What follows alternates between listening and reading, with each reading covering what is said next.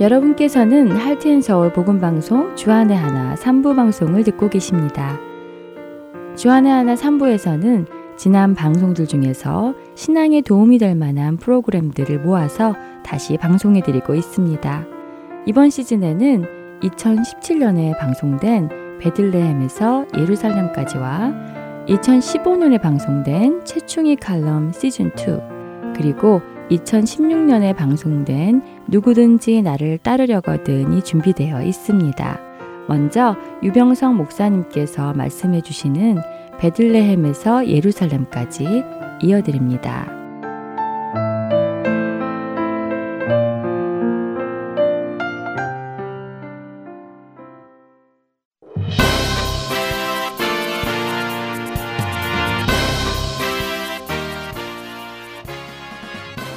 청취자 여러분 안녕하십니까? 베들레헴에서 예루살렘까지 진행해 유병성 목사입니다. 다윗은 온갖 어려움을 다 겪었지만 결국 평화적 방법으로 헤브론에서 온 이스라엘의 왕으로 세움받습니다. 이후 여부스 족속으로부터 예루살렘을 점령합니다. 새로운 정치적 중심지로 삼기 위함이었죠. 이름도 다윗성이라고 불렀습니다 블레셋의 견제를 보기 좋게 극복합니다. 바알브라심에서의 승리를 포함해서 르바임 골짜기에서 두 차례 큰 승리를 이루었습니다. 블레셋의 간섭을 벗어난 완전한 독립체제를 구축한 것이죠. 그리고 대대적으로 실행에 옮긴 것이 여호와 하나님의 괴를 다윗성으로 옮기는 것이었습니다. 바알레 유다라고도 하는 기란 여아림의 아비나답의 집에서 옮겨오는 일이었죠.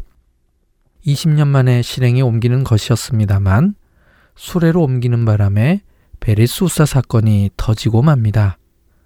그래서 3개월 동안 가드 사람 오베데돔의 집에 두었다가 다시 시도해서 옮깁니다. 이때에는 어깨에 매서 옮기죠. 만군의 여호와의 이름이라고 불리는 법계를 다윗성으로 옮겨둠으로 해서 명실공히 다윗성이 종교적으로도 중요한 장소가 되었습니다. 여기까지가 다윗이 왕이 된 이후의 행적이었습니다. 오늘 23번째 여정을 시작하도록 하겠습니다. 사무엘서 저자는 다윗의 일생을 그냥 맹목적으로 순서대로 나열한 것이 아니라 어떤 목적과 의도를 가지고 서술했습니다. 그래서 때로는 앞뒤 관계가 시간적 순서가 아닐 경우도 종종 있습니다. 그런 의미에서 사무엘하 7장은 사무엘서 저자의 생각이 가장 잘 드러나 있는 장입니다.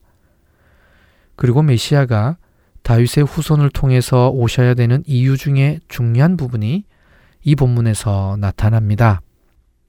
오늘 여정의 지리적 배경은 다윗성입니다. 하지만 본문 속의 내용은 이스라엘 역사를 통시적으로 다루고 있는 예언과 기도문이라고 할 수 있습니다.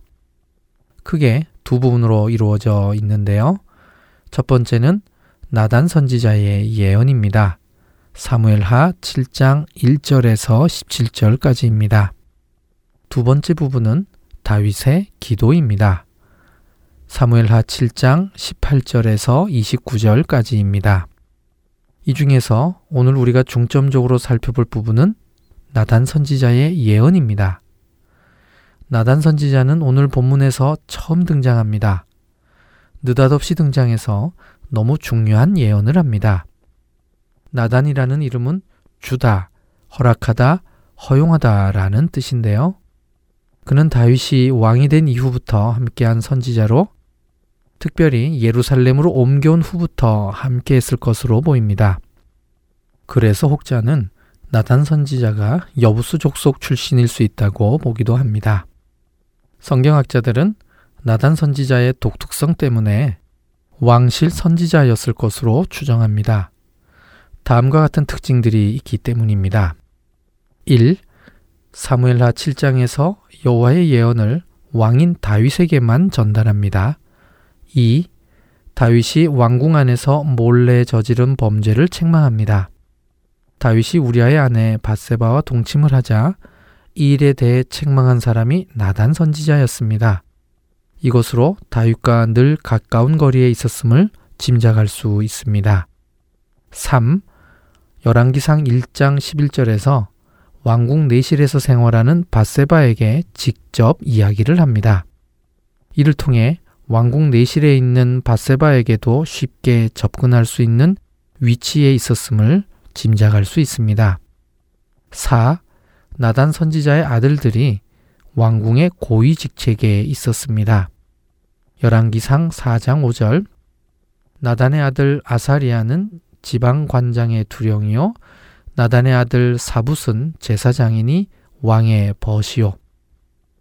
이를 통해 혹시 나단 선지자 자신도 왕궁의 고위 직책일 수 있다고 보는 것입니다.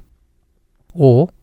역대상 29장 29절에 의하면 다윗왕의 행적을 기록했습니다. 이것은 나단 선지자가 항상 다윗의 측근에 있었다는 분명한 증거가 됩니다. 6. 역대하 9장 29절에 솔로몬의 행적도 기록했습니다. 다윗의 대를 이어 솔로몬의 행적도 기록할 정도면 항상 왕궁에 있었다는 것이 더 확실해지는 것입니다. 7. 역대하 29장 25절에 성전의 음악에도 관여했습니다. 이상 7가지의 이유로 나단 선지자를 왕실 선지자로 보는 것입니다. 성경에 이런 류의 선지자는 없습니다. 나단 선지자가 유일합니다.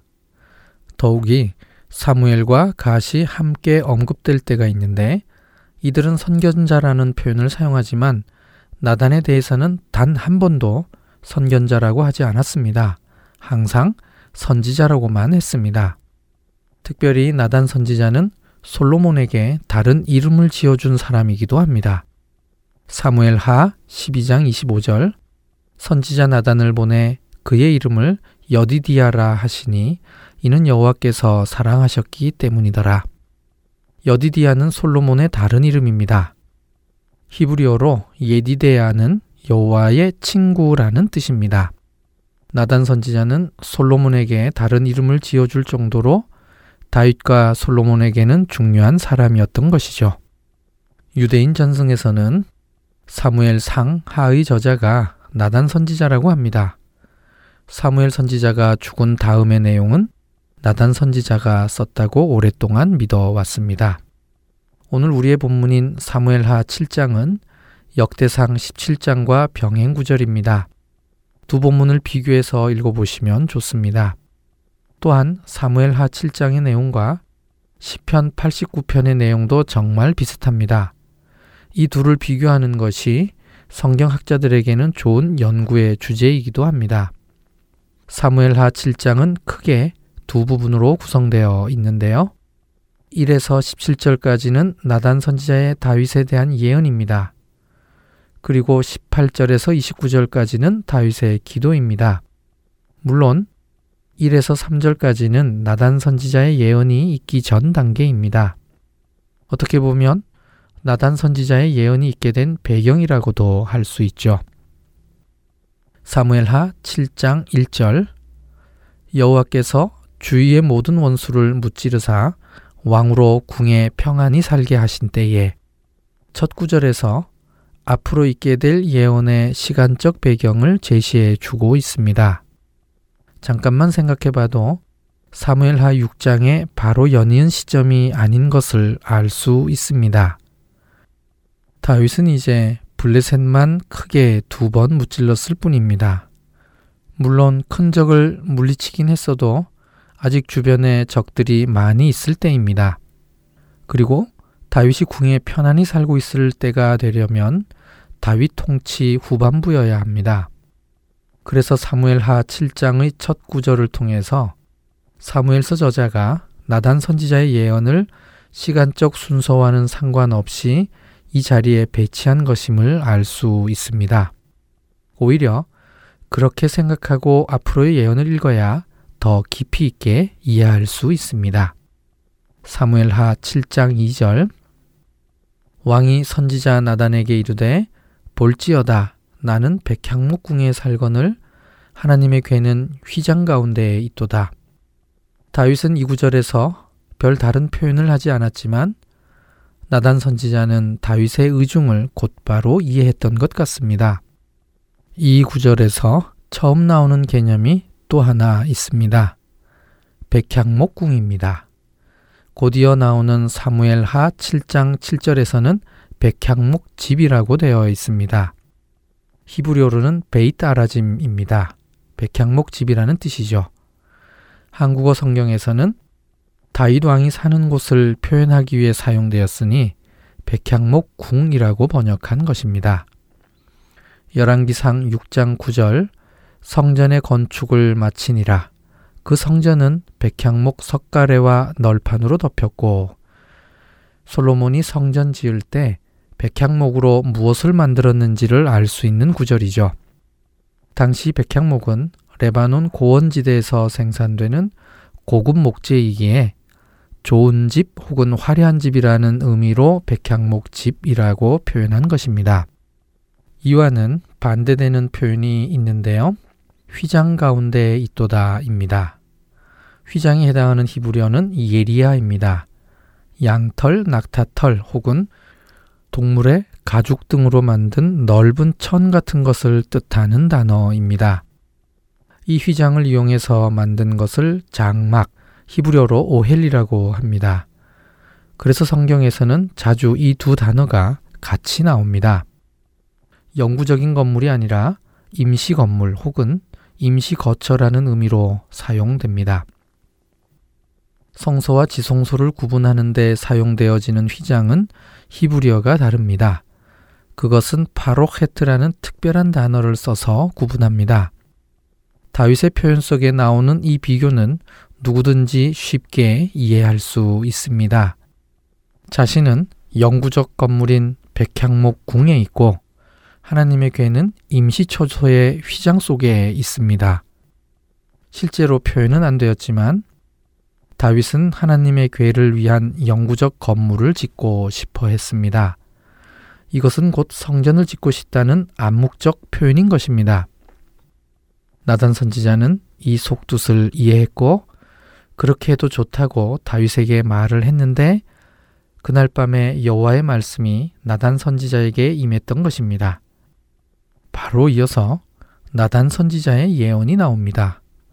예언은 세 부분으로 나눌 수 있는데요. 첫 번째 부분은 성전 건축에 대한 하나님의 거부입니다. 5절에서 7절까지이고요. 두 번째 부분은 평범한 목동을 이스라엘 주권자로 삼았고 모든 원수들을 물리쳐 주신다고 했습니다. 8절에서 11절 전반부까지입니다. 세 번째 부분은 다윗 집과 나라가 견고하게 될 것이라고 했습니다. 11절 후반부에서 16절까지입니다. 나단 선지자의 예언을 주제별로 살펴보겠습니다. 첫 번째 주제는 왜 다윗에게 성전 건축을 허락하지 않았을까입니다. 지금 하나님께서 다윗을 왕으로 세우셨고 주변의 적들도 다 물리쳐 주셨는데 왜 하나님의 성전을 짓는 것만큼은 허락해 주지 않았을까요? 흔히 말하기를 다윗은 군인이어서 피를 많이 흘렸기 때문이라고 합니다. 오늘 본문 어디에도 그런 내용은 없습니다. 그리고 다윗은 아직 큰 범죄도 저지르지 않았습니다.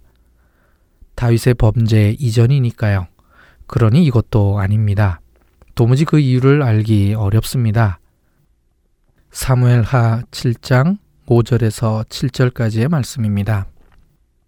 여호와께서 이와 같이 말씀하시되 내가 나를 위하여 내가 살 집을 건축하겠느냐 내가 이스라엘 자손을 애굽에서 인도하여 내던 날부터 오늘까지 집에 살지 아니하고 장막과 성막 안에서 다녔나니 이스라엘 자손과 더불어 다니는 모든 곳에서 내가 내 백성 이스라엘을 먹이라고 명령한 이스라엘 어느 지파들 가운데 하나에게 내가 말하기를 너희가 어찌하여 나를 위하여 백향목 집을 건축하지 아니하였느냐고 말하였느냐 이 세 구절을 통해서 결론을 내리면 하나님은 한 번도 집에서 거하지 않으셨고 백향목 집을 지어 달라고 하시지 않으셨다입니다.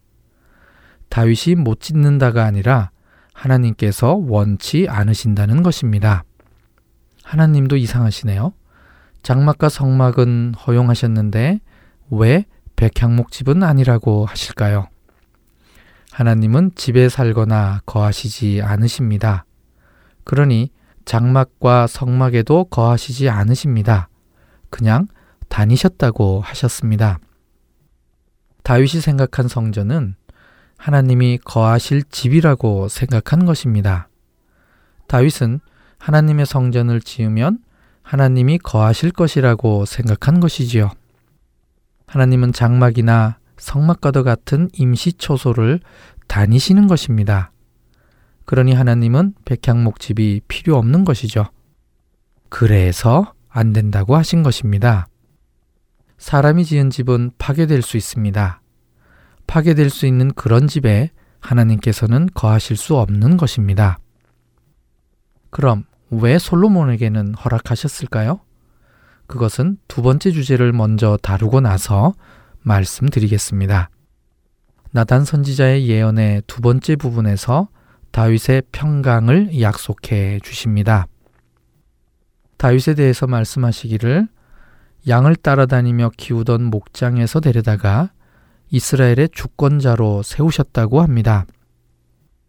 이렇게 주권자로 삼은 이유는 하나님께서 친히 모든 원수들을 멸하고 다윗의 이름을 위대하게 만들어 주시기 위함이라고 합니다. 무엇인가 차원이 다른 축복입니다. 다윗의 이름이 위대하게 된다고 합니다. 이것을 먼저 이해해야 예언의 세 번째 부분을 이해할 수 있습니다.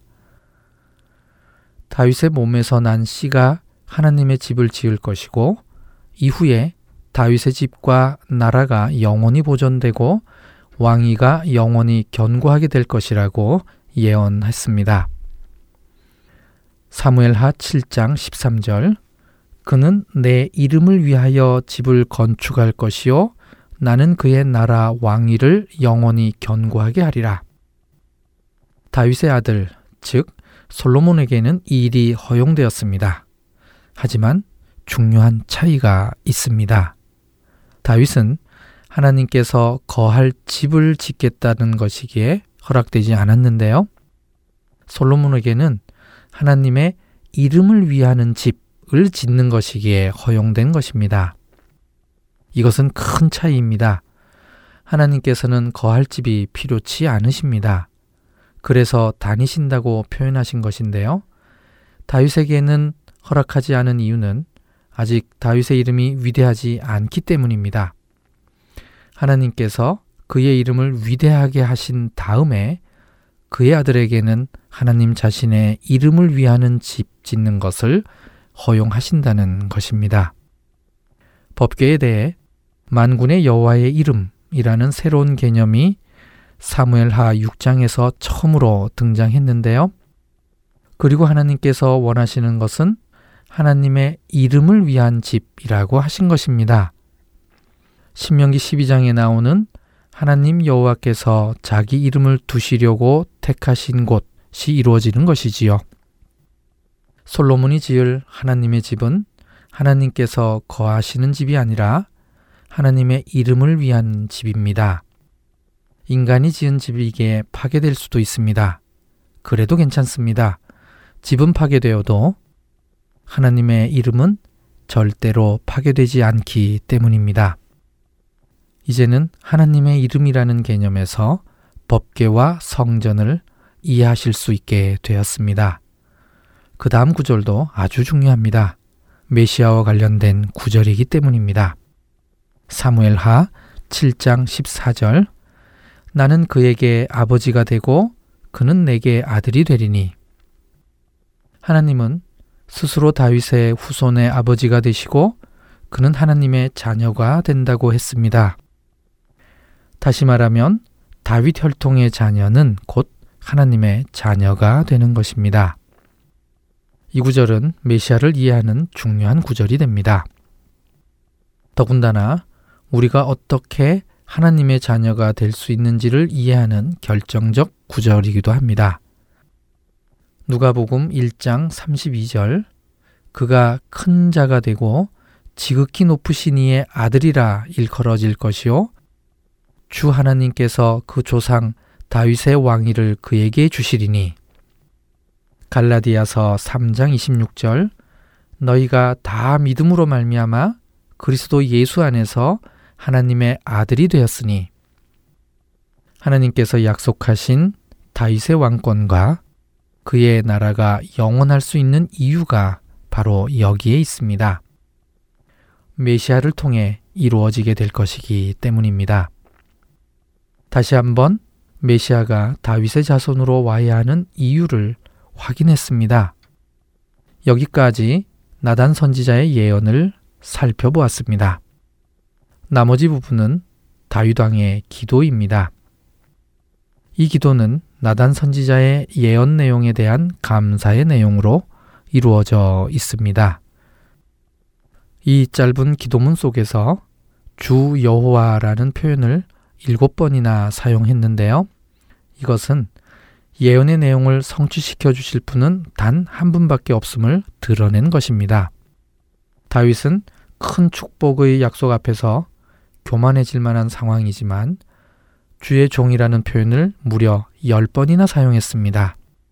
끝까지 겸손한 모습입니다. 오늘 여정에서 나단 선지자라는 특별한 인물을 만났습니다. 그는 사무엘 하에서 중요한 역할을 할 뿐만 아니라 솔로몬의 왕위 계승에도 결정적 역할을 합니다. 다윗을 위해 하나님께서 예비해 주신 특별 조력자였던 것입니다. 나단을 통해 하나님의 예언이 전달되었고 다윗의 기도문을 통해 볼 때 다윗은 이 예언에 귀 기울이고 순종했음을 알 수 있습니다. 다윗의 기도문은 자신만을 위한 기도가 아니라 주의 특별한 백성 이스라엘에 대한 간구이기도 합니다. 사무엘하 7장 26절 사람이 영원히 주의 이름을 크게 높여 이르기를 만군의 여호와는 이스라엘의 하나님이라 하게 하옵시며 주의 종 다윗의 집이 주 앞에 견고하게 하옵소서. 23번째 여정을 통해서 여호와의 이름의 중요성과 우리가 어떻게 하나님의 자녀가 될 수 있는지에 대해 더 분명하게 알게 되었습니다. 아울러 메시아가 다윗의 자손으로 오셔야만 하는 이유가 더 분명해졌습니다. 오늘은 여기까지입니다. 다음 시간에 사무엘하 8장 1절에서 18절 말씀으로 다시 뵙겠습니다. 안녕히 계십시오.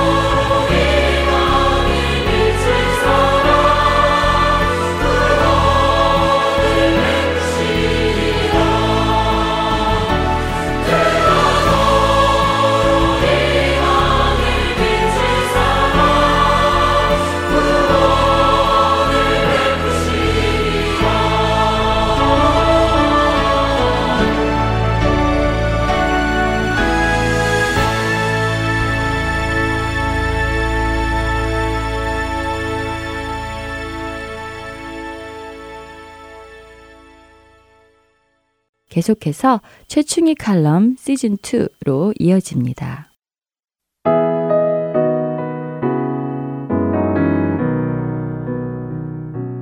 애청자 여러분 안녕하세요. 지난 한 주간도 주 안에서 평안하셨는지요? 오늘은 제가 30일 전쟁이라는 제목을 가지고요. 애청자 여러분들에게 제가 경험한 영적 전쟁 이야기를 나누려고 합니다. 나누기 전에요. 한 가지 애청자 여러분들께 양해를 구하고자 합니다. 한 사람의 영적인 어떤 경험은 지극히 개인적이고 또 그 경험이 과연 하나님으로부터 온 것인가 또 성경적인가 하는 검증이 필요하다는 생각을 하게 됩니다. 저는 제가 왜 이런 경험을 하게 된 것인지 또 그 이유에 대해서는 아직도 정확히 분명하게 알지를 못합니다. 그것이 심리적인 이유로 시작되어서 영적인 것에까지 영향을 준 것인지 아니면 처음부터 악한 영의 공격이었는지 정확히는 잘 모르겠습니다. 그 원인이 어디에서 비롯된 것인지는 정확히 알지 못하지만요. 그럼에도 원인보다는 제가 경험한 악한 영과의 사투를 통해서 한 가지 분명하고도 너무나 중요한 사실을 절절하게 경험하고 깨달았기 때문에요. 그 깨달은 것을 나누고자 합니다. 그것이 무엇인가 미리 말씀드린다면요. 너무도 당연한 말인 것 같지만요. 그것은 영적 전쟁에 있어서 가장 강하고 위대한 무기, 그것은 그 어떤 것도 아닌 하나님의 말씀, 그리고 성령 안에서의 기도라는 것입니다. 말씀의 위력, 그 위대함을 저는 생전 처음 접하는 실제의 악한 영과의 싸움에서 경험하게 되었던 것이죠. 말씀과 기도만이 영적 전쟁의 무기라는 사실을 제 몸으로 체험을 한 것입니다. 그리고 이 나눔의 또 다른 이유는요, 혹시나 저와 비슷한 영적 싸움을 하시는 분들이 계시다면요, 저의 경험을 통해서 조금이라도 힘을 얻으셨으면 하는 바람으로요, 응원을 보내드리고 싶어서 이 칼럼을 보내드립니다. 사모님, 어, 저 상의 드릴 게 있어요. 문 집사님은 미국 직장에 취업이 된 남편을 따라 이민을 오신 분입니다. 과학도이셨던 미모의 문 집사님. 그 문 집사님이 어느 날 저에게 전화를 주셨습니다. 사모님, 아, 전화상으로는 말씀드리기가 어려울 것 같고요. 지금 좀 저희 집에 와주실 수가 있으신지요? 꽤 늦은 저녁 시간이었지만 전화로 들려오는 문 집사님의 목소리에 절박함이 느껴져서요. 저는 그날 문 집사님을 찾아갔습니다. 집사님은 저를 보자 긴 한숨부터 쉬시더니요. 오랫동안 아무에게도 말하지 못했던 자신의 고민을 털어놓기 시작하셨죠. 사모님, 아, 제 안에요. 어떤 소리들이 있어요. 제가 아닌 다른 목소리예요. 네? 목소리라고요? 어떤 저를 야유하기도 하고요. 또 비웃고 정죄하고 두려움도 주고요. 또 협박도 하네요. 요즘은 저보고 자꾸 죽으라고 해요. 저보고 죽으래요. 아, 언제부터 그러셨나요? 오래됐어요. 남편이 며칠 회사 일로 출장을 가서 혼자 있게 되면요. 좀 더 심해져요. 밤새 그 소리 때문에 무서워서 잠도 잘 수가 없고요. 제가 우울증으로 한동안 고생을 했었거든요. 지병이 있어서 약도 먹고 있고요. 그런데 영적으로 이런 공격을 당하니까요. 정말 도저히 괴롭고 무서워서 살 수가 없네요. 어쩌면 좋겠어요, 사모님? 문 집사님은 헬스케진 얼굴로 이렇게 하소연을 하셨습니다. 평상시에 문 집사님은 극히 정상적인 분이셨기 때문에 환청을 듣는다는 정신질환자로 생각하기에는 석연치 않다는 생각이 들었죠. 더구나 저는 전문가도 아니기 때문에 집사님의 그 말에 뭐라 판단을 내리기가 쉽지가 않았습니다. 저는 그날 어, 한참을 문 집사님과 대화를 나누면서요. 문 집사님은 복음에 대해 분명한 확신을 가지고 있지 않다는 생각을 하게 됐고요. 또 오랫동안 우울증으로 약을 복용하고 있어서 정신적으로도 매우 예민하고 약해져 있다는 사실도 알게 됐죠. 혼자 지내는 시간이 많으니까 또 그 증상들이 더 심화될 수 있다는 생각도 들었고요. 그래서 저는 문 집사님에게 이렇게 권해드렸습니다. 우선 말씀 공부에 참여하시면서 다른 성도들과 친밀하고 건강한 교제권을 좀 가지시면 좋겠다고 권해드렸고요. 또 몸을 움직이는 취미 생활도 권장해 드렸어요. 혼자 기도하는 시간을 줄이라고도 말씀을 드렸는데요. 왜냐하면 당시에는 집사님이 성경 말씀에 대한 이해가 확실하지가 않으시다는 생각 때문에 오히려 기도하는 중에 악한 영들에게 더 공격을 받으실 것 같았기 때문이죠. 그리고 정신과 의사도 계속적으로 상담을 받는 것이 좋겠다고 권해드렸습니다. 때로 우울증 약이 그런 부작용을 유발하기도 하기 때문이죠. 그렇게 저로서는요, 여러 가지 방법을 생각해 보지 않을 수 없었습니다. 저는 문 집사님께 힘들 때는 언제든지 연락해서 함께 기도하자고 말씀드렸어요. 그날 이후 문 집사님은 자주자주 자주 저에게 전화로 기도 부탁을 하시면서요. 상담을 요청해 오기도 하셨죠. 그러던 중 어느 날 아침 잠에서 깨어 눈을 떴는데 눈을 뜬 그 순간 제게 아주 이상하고 괴이한 일이 일어났습니다. 제 안에서 이상한 목소리 하나가 조그맣게 들리기 시작한 것입니다. 그 소리는 제가 도저히 상상할 수 없는 말을 하고 있었습니다. 처음에는 속삭이기 시작하더니요. 점점 더 그 소리가 커지면서 제 머릿속 전체를 울리면서 차지하고 나중에는 그 소리가 저를 정복하기 시작했습니다. 고개를 막 흔들면서요. 다른 일에 정신을 쏟으려고 노력을 하는데도 소용이 없더라고요. 다른 사람과 이야기를 하는 중에도 그 목소리가 더 커서 상대편 소리가 들리지 않을 지경이었습니다. 저는 사람들의 눈을 똑바로 쳐다볼 수가 없었어요. 왜냐하면 제 안에서 계속 같은 말을 주문처럼 외치는 그 소리를 상대방도 들을 수 있을 것 같은 두려움이 있었기 때문이었죠. 저는 당황하기 시작했습니다. 하루가 지나고 이틀, 사흘이 지나도요. 점점 더 상태는 나빠질 뿐이었습니다. 밥맛도 없어지고 사람을 만나는 것이 두려워졌습니다. 저는 혼란 속에 빠져서 어찌할 바를 모르고 시름시름 앓기 시작했습니다.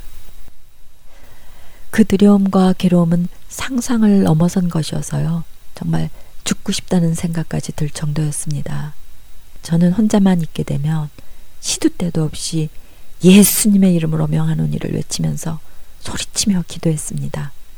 정말 이게 무슨 일인가 싶었습니다. 하나님을 믿는 나에게 왜 이런 일이, 어떻게 이런 일이 일어나지? 하는 의문이 끝도 없이 일어났고요.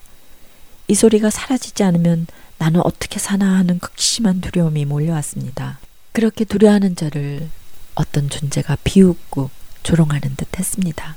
저는 자다가도 눈이 떠지면 마치 기다렸다는 듯이 냉큼 시작되는 그 목소리를 제어하기 위해서 그 시간이 언제이건 찬송을 듣거나 말씀을 소리내서 크게 읽고요. 말씀을 붙잡고 기도하기 시작했습니다. 말씀을 읽을 때면 훨씬 그 소리가 작아져서요. 오직 말씀이 영적인 피나처가 되었죠. 저는 정말 물에 빠진 사람이 지푸라기라도 잡는 심정으로 절박하게 시편을 읽어 나갔습니다. 그리고 그렇게 읽어 가면서요.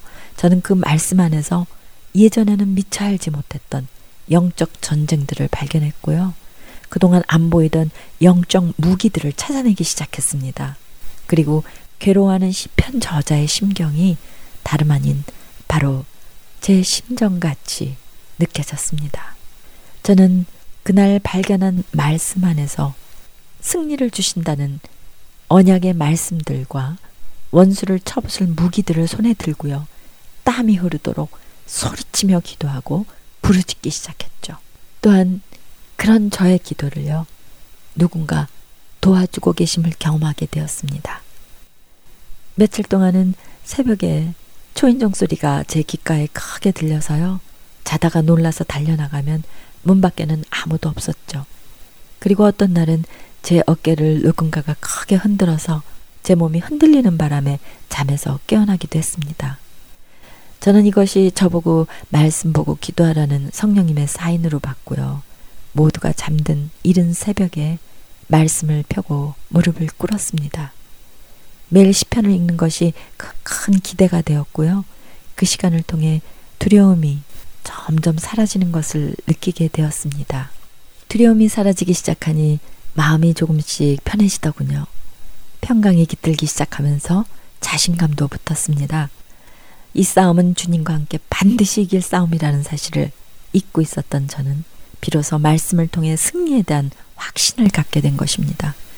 시편을 통해 많은 말씀의 무기를 들고 기도로 대항하니 점점 적의 기운이 약해지는 것이 완연해짐을 느끼게 되었습니다. 영적 전쟁이 시작된 지 30일째가 되던 날 새벽, 저는 기도하다가 문득 이 모든 전쟁이 끝나고 승리했다는 사실을 깨닫게 되었습니다. 소리가 떠나가고요. 완전한 평강이 제 영혼에 넘쳤습니다.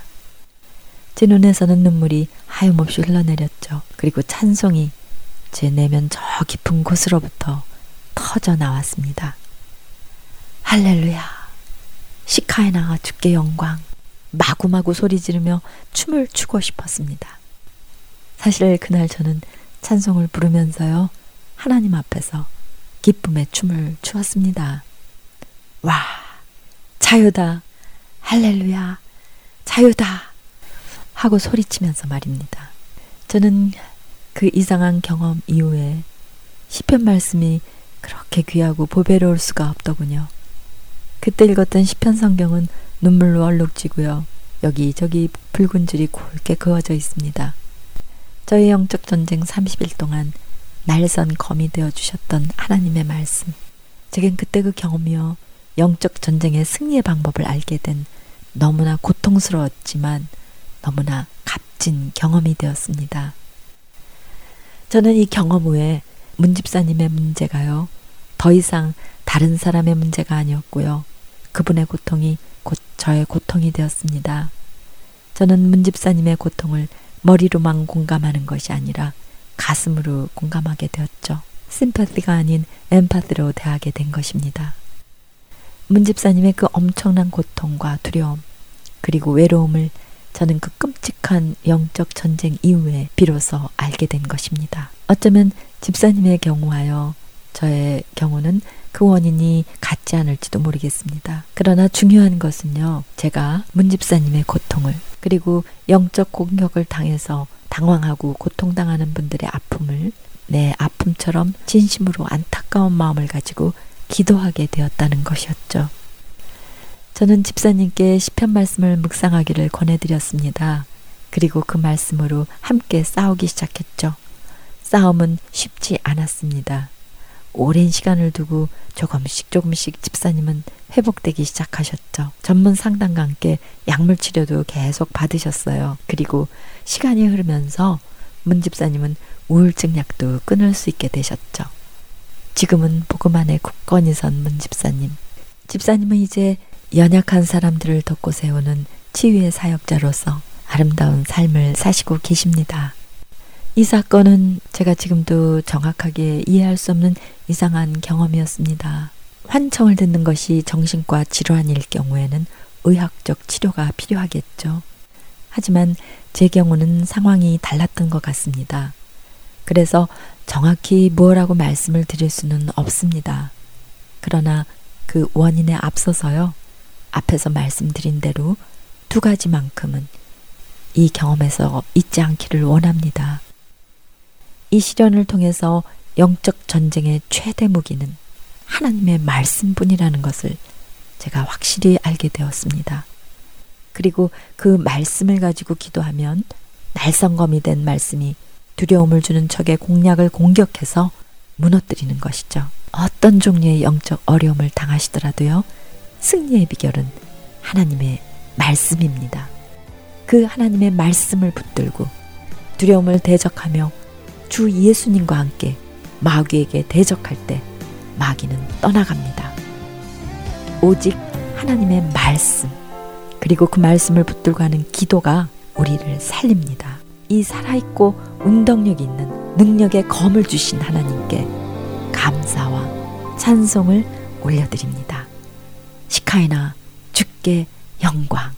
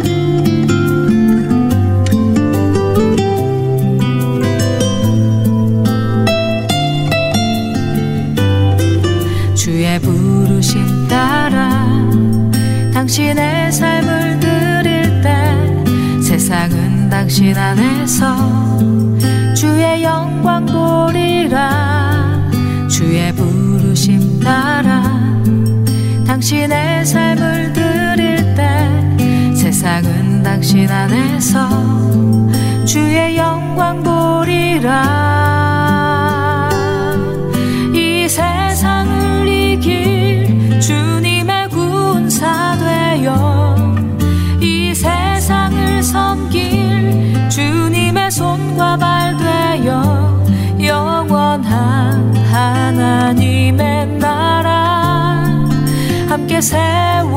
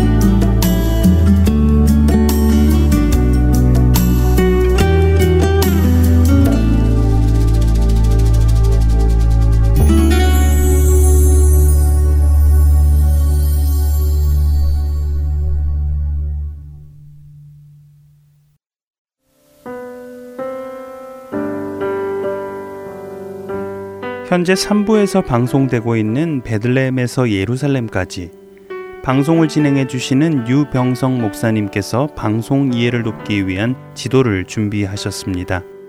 지도는 복음 방송 홈페이지 www.heartandsoul.org에서 보실 수 있습니다. 그리고 4부와 kids 프로그램에서 방송되고 있는 Daily Devotional에 관한 자료도 홈페이지에서 찾아보실 수 있습니다. 홈페이지를 접속하셔서 방송 듣기를 클릭하시면 자녀들을 위한 방송 자료실과 베들레헴에서 예루살렘까지 지도를 찾으실 수 있습니다. 홈페이지를 이용하실 때 불편하신 점이 있으시거나 궁금한 점이 있으신 분은 사무실로 연락 주시기 바랍니다. 사무실 전화번호 602-866-8999입니다.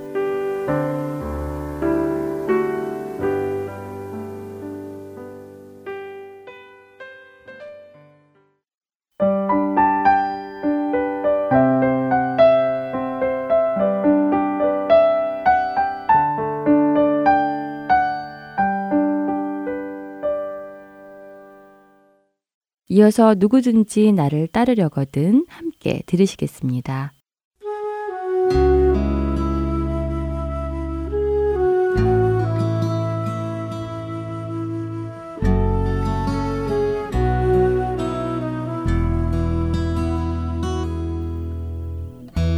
여러분 안녕하세요. 누구든지 나를 따르려거든 진행의 강승규입니다.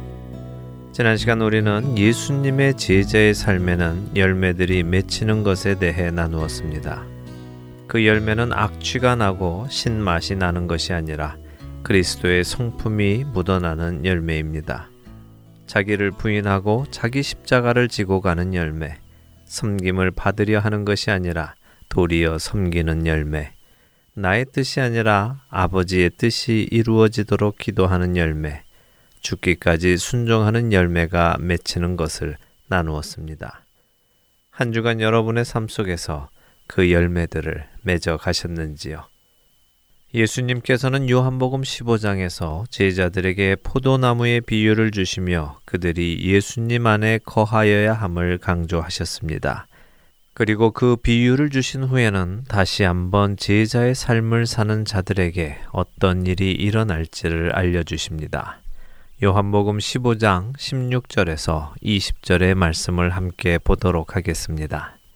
너희가 나를 택한 것이 아니요 내가 너희를 택하여 세웠나니 이는 너희로 가서 열매를 맺게 하고 또 너희 열매가 항상 있게 하여 내 이름으로 아버지께 무엇을 구하든지 다 받게 하려 함이라. 내가 이것을 너희에게 명함은 너희로 서로 사랑하게 하려 함이라.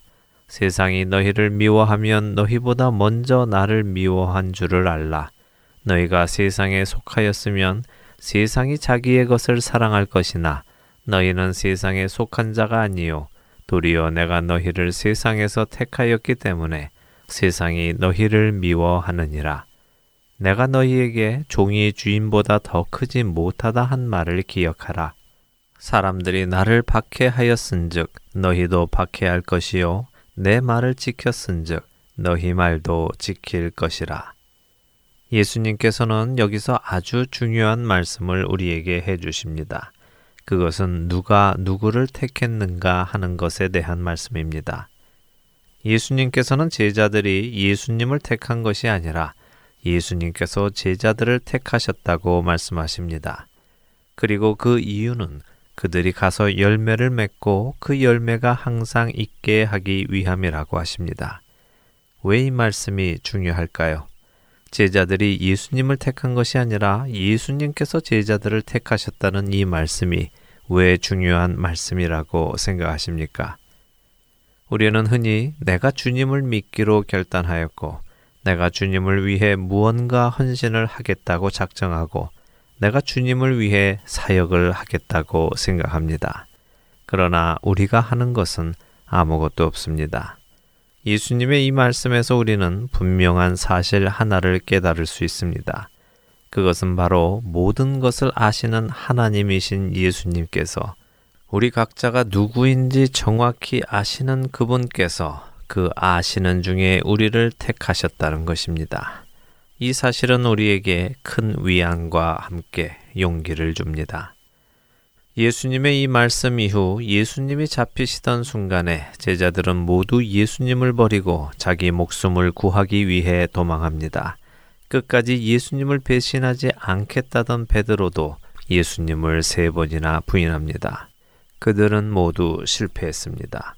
제자로서 스승을 버렸습니다. 그러나 이처럼 그 제자들이 예수님을 배신하고 떠나갈 것이고 부인하고 도망할 것을 아시면서도 예수님께서는 그들을 택하셨다는 것입니다. 이것은 그들이 예수님을 위해 일하는 것이 아니라 예수님께서 그들을 통해 일하신다는 성경적인 원리와 진리를 우리에게 말씀해 주시는 것입니다. 예수님께서 여러분과 저를 그분의 제자로 부르신 것도 같은 이치입니다. 우리는 때때로 실패하고 그분을 배신하고 도망가기도 합니다. 그러나 그럴 것임에도 불구하고 그분은 여러분과 저를 부르셨습니다. 왜냐하면 그분은 여러분과 저를 통하여 일하기 원하시기 때문입니다. 예수님은 제자들에게 이 사실을 먼저 각인시켜 주시기 원하셨습니다. 너희가 나를 택한 것이 아니라 모든 것을 아는 내가 너희를 택했다. 내가 알고도 너희를 택했다는 이 사실을 기억하라 하시는 것입니다. 나는 반드시 너희에게 열매를 맺게 할 것이고 그 열매가 항상 있게 할 것이며 바로 그 일을 위해 너희가 아버지께 무엇을 구하든지 내가 다 받게 해 줄 것이다. 세상은 너희를 미워할 것이다. 그것은 세상이 나를 미워했기 때문이다. 그러나 기억해라. 내가 너희를 알고도 택하였다는 이 사실을. 내가 전에 종이 주인보다 더 크지 못하다고 했던 말을 기억하느냐? 그 말을 기억해라.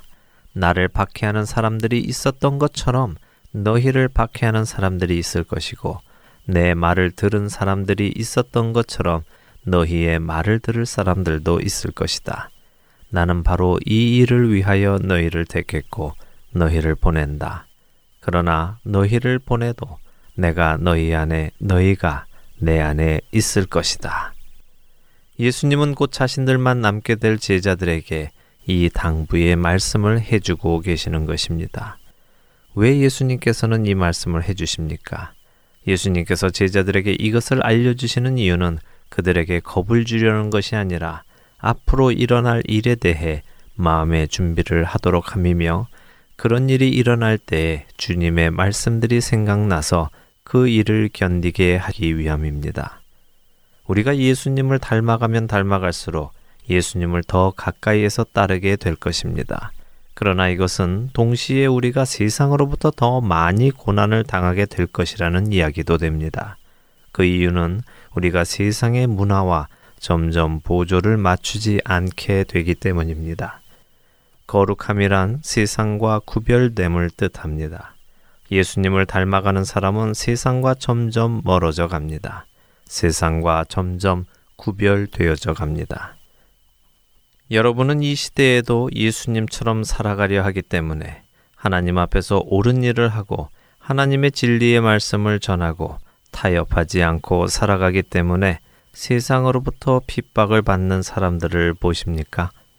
우리는 신문지상에서 자신의 신앙에 어긋나는 일을 하지 않기로 결단했다가 세상으로부터 지탄을 받고 협박을 받고 불이익을 당하는 사람들의 이야기를 듣습니다. 여러분들은 어떠십니까? 여러분은 제자의 그 길을 걸어가고 계십니까? 세상과 구분되어 살아가고 계십니까? 예수님을 닮아가고 계시는지요? 예수님의 제자로 이 세상을 살아가는 것은 결코 쉽지 않습니다. 구원의 여정, 천국 백성으로 살아가는 것은 쉬운 일이 아닙니다. 그 누군가의 말처럼 단순히 예수를 주로 영접하는 기도를 따라하고 천국 백성이 되었다는 선포를 듣는 것처럼 쉬운 일이 아니라는 것입니다. 예수께서 그리스도이시고 그분께서 나의 구원자가 되신다는 것을 마음으로 믿고 입으로 시인하고 나면 우리는 그때부터 좁은 문을 지나 좁은 길로 믿음의 걸음을 내딛어야 하는 것입니다. 그러나 기억하십시오. 여러분이 예수님을 선택한 것이 아니라 예수님께서 여러분을 선택하셨다는 것을 말입니다. 여러분의 과거, 현재, 그리고 미래의 모든 것까지 아시는 그분께서 여러분을 선택하여 그분의 제자로 부르셨다는 이 사실을 기억하십시오. 그렇기에 그분은 여러분을 놓지도 잃지도 않으실 것입니다. 여러분에게 반드시 열매가 맺히고 그 열매가 항상 있게 하실 것입니다. 그러니 이제 세상에서 돌이켜 그분을 따르십시오. 그분 안에 거하십시오. 누구든지 나를 따르려거든 마치겠습니다.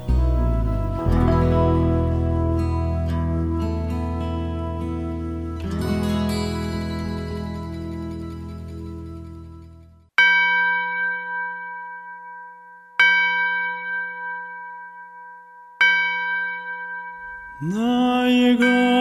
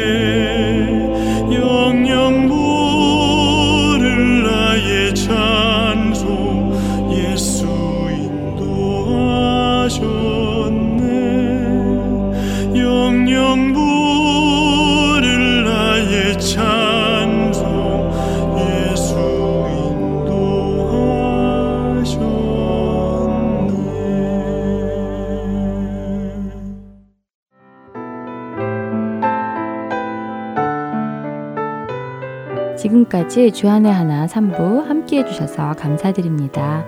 방송들을 더 듣고 싶으신 분들은 홈페이지 www.heartandsoul.org에서 특별 방송을 클릭하셔서 들으실 수 있습니다.